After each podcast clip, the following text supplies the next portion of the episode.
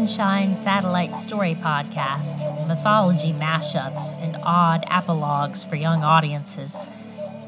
I am your host, Amanda Louise, moving you through the realms of malicious monsters, meritorious heroes, through the practice of real and imagined magic, shining a light into the darkness and conjuring something meaningful out of chaos.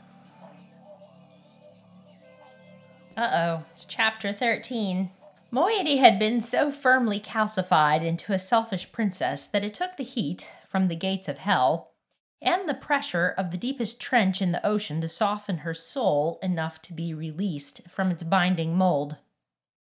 In so doing, she had, with the help of her friend, the Leviathan, defeated the ancient Nidhogg worm, the Titan tapeworm responsible for draining the roots of the world tree of gratitude.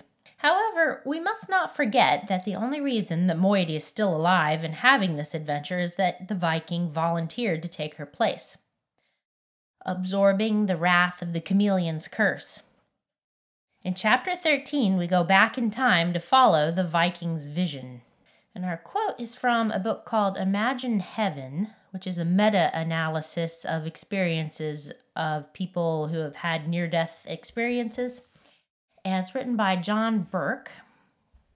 We don't feel fully known, understood, or valued by others or even ourselves. That's why we labor to prove ourselves, to get people to notice us, to make a name for ourselves, or try to be someone else.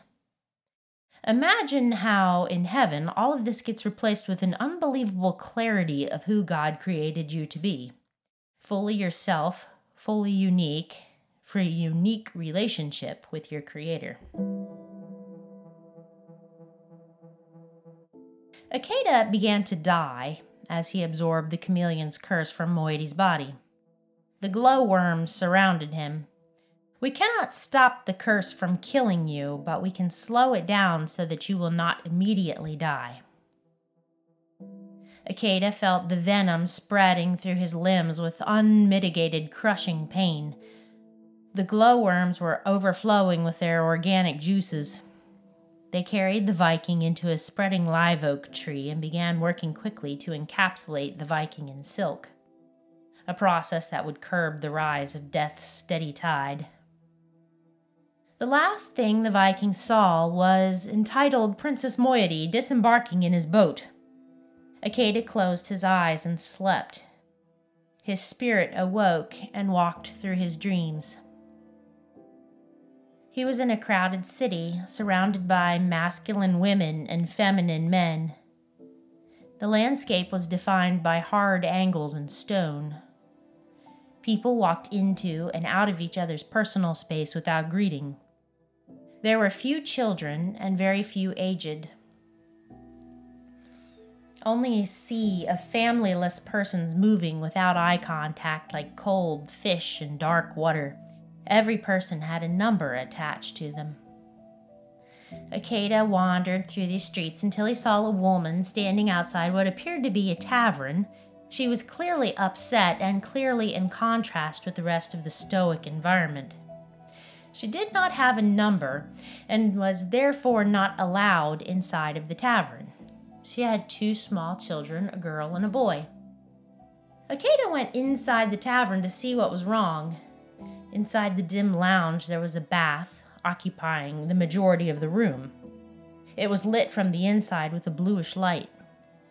It was surrounded by tables where patrons were drinking.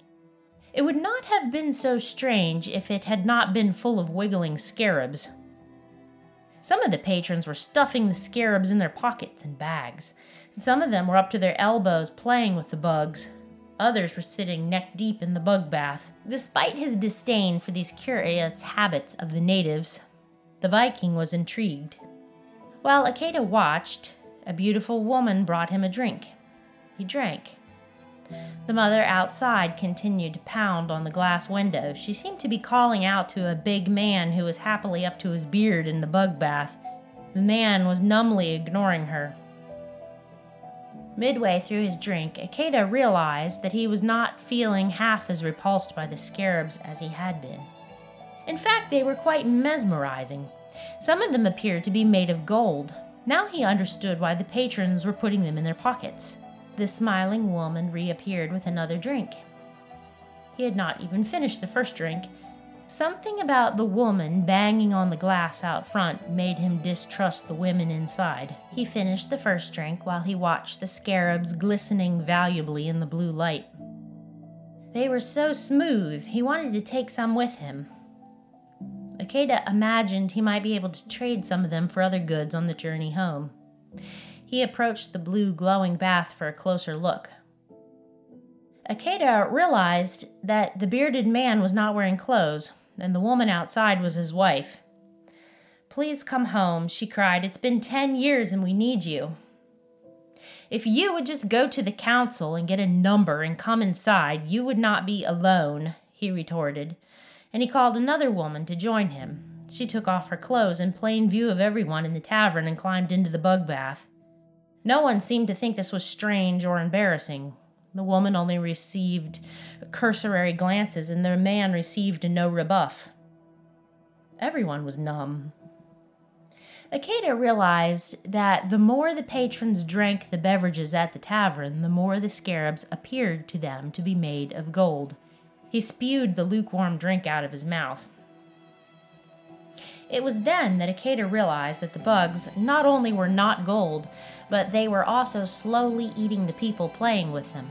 The man in the bug bath pulled himself up to resituate, and Akeda saw that his body was a corpse, full of infected holes tunneled out by the wretched insects. He staggered out of the tavern. The woman stopped banging on the glass and calling to her husband. She left. He hurled curses at her as she walked away. The evil stopped at the door and fell lifeless to the floor. Akeda continued to walk through his dreams. The water in the city, which had been scarce, began to dry up. The people feared. A great leader arose. He spoke eloquently, as if in the tongue of angels, but he had no love. He spoke of unity and having all things in common. He heralded a new classless, raceless, genderless society where everyone would be equally the same. He used his beautiful words to unify the people in a great project to dig down into the water table and bring water up to the surface so that everyone would be able to share it in common. Never again would a person be able to have more water than his neighbor. Everything would be equal. Every scrap of currency in the city was used for the great leader's project. Akeda watched the project completed. The water flowed up out of the ground and spilled onto the waterways of the city and the people were satisfied for a time. The great leader made sure that everyone received no more than what he determined was fair.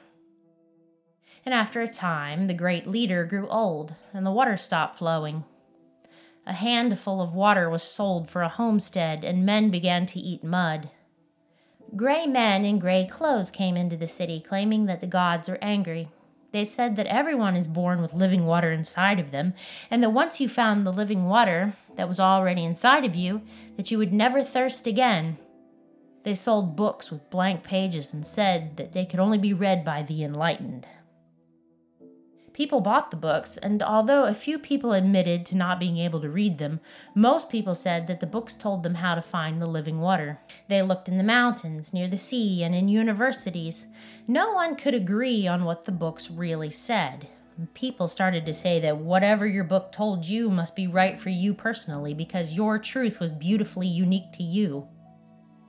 This did not satisfy the people's need for water, but still men continued. Akeda continued to walk through his dreams. The hard, angular dwellings crumbled into a desert. Men and boys who were old enough to hold weapons gathered into gangs, and women mostly disappeared. Children appeared on the roads. They were hungry, with wild eyes communicating profound agony. Where once was a cold indifference, there was now pervasive violence. Gray langur monkeys wandered wherever they willed, taking as their cravings saw fit. No one opposed them because they were considered to be holy, the ghosts incarnate of ancient ancestors, and not to be displeased. Akeda wandered disconsolately through this future wasteland for what felt like months, and finally, he came once again to the living, breathing ocean and its guiding stars, and a hush fell across the galaxy as if the conductor had appeared on the stage. And then the stars began to sing. It was the most creatively coherent piece of music that the Viking had ever heard. He felt that he had always known it, but years later he would struggle to remember the tune only the sense of deep satisfaction that it elicited. All the stars joined into one bright morning star, and a voice like rushing water told him that he was in the country of his fathers. Welcome home, Akeda, you are accepted to enter into joy. The violently burning star spoke in a still small voice. Akeda looked farther up and farther in past the stars and saw a city built into a range of mountains. He realized now that all the hills that he had ever known were just crumbled down, shadowy carcasses, and he understood why men intuitively give each peak a name. When a mountain is what a mountain is supposed to be, it is a dynamic organism that supports a peopled city the way a body supports a soul.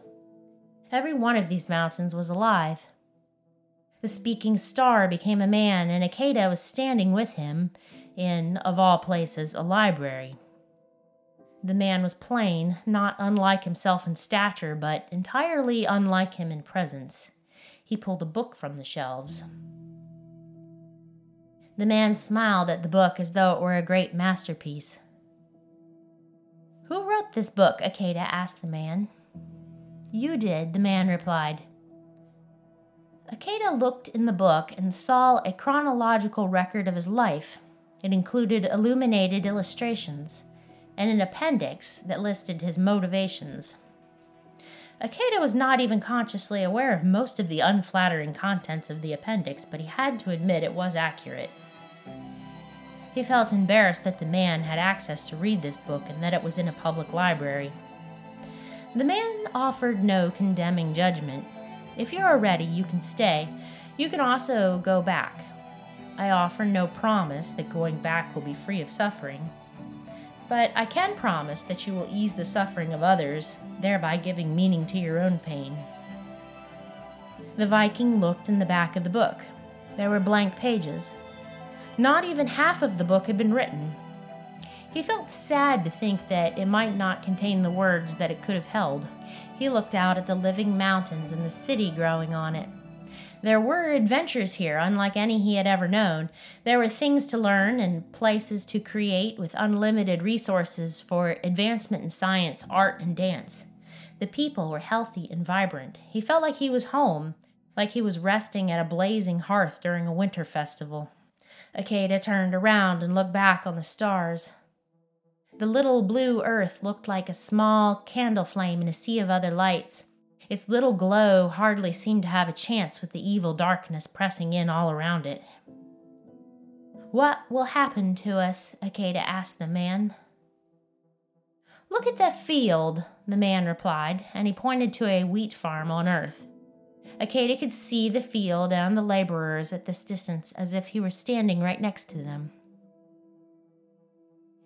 This is a disaster. There are more weeds than wheat growing. I am sorry, sir. I would have alerted you sooner, but when they sprouted, they looked exactly the same as the wheat sprouts. The dark, brown man with leather hands was a laborer, but he hardly looked different than the field owner, a man who also appeared to be acquainted with struggle and sweat. I just don't know what happened. I was sure that we planted good seed. I inspected it myself. I accept full responsibility. My enemy has done this, the owner replied, not you, my friend. Should we burn the field and start over? No, I had anticipated that this would happen, and I'm ready. My men and I could work overtime and pull up the weeds, the laborer offered. The field owner looked thoughtfully over his field. It was his father's field. The laborer's offer was tempting. No, he finally replied, we will let the weeds grow up with the wheat. The wheat will be ready to harvest right before the weeds are ready to release their seeds. At harvest time, we will gather the wheat into the barn, and we will bind the weeds together and burn them. Akeda looked back at the star man. He was the same as the man as the field owner. He looked back to the earth and saw Moiety. She was returning from her own battle and looking for him in earnest. The first glimmer of caring about something beside herself was just now opening her eyes. She was alone and needing to cross an ocean to get back to a place that was not even a real home. Akeda did not need a reason beyond knowing it was the right thing to do to do it. He knew he would return home to the mountains again one day.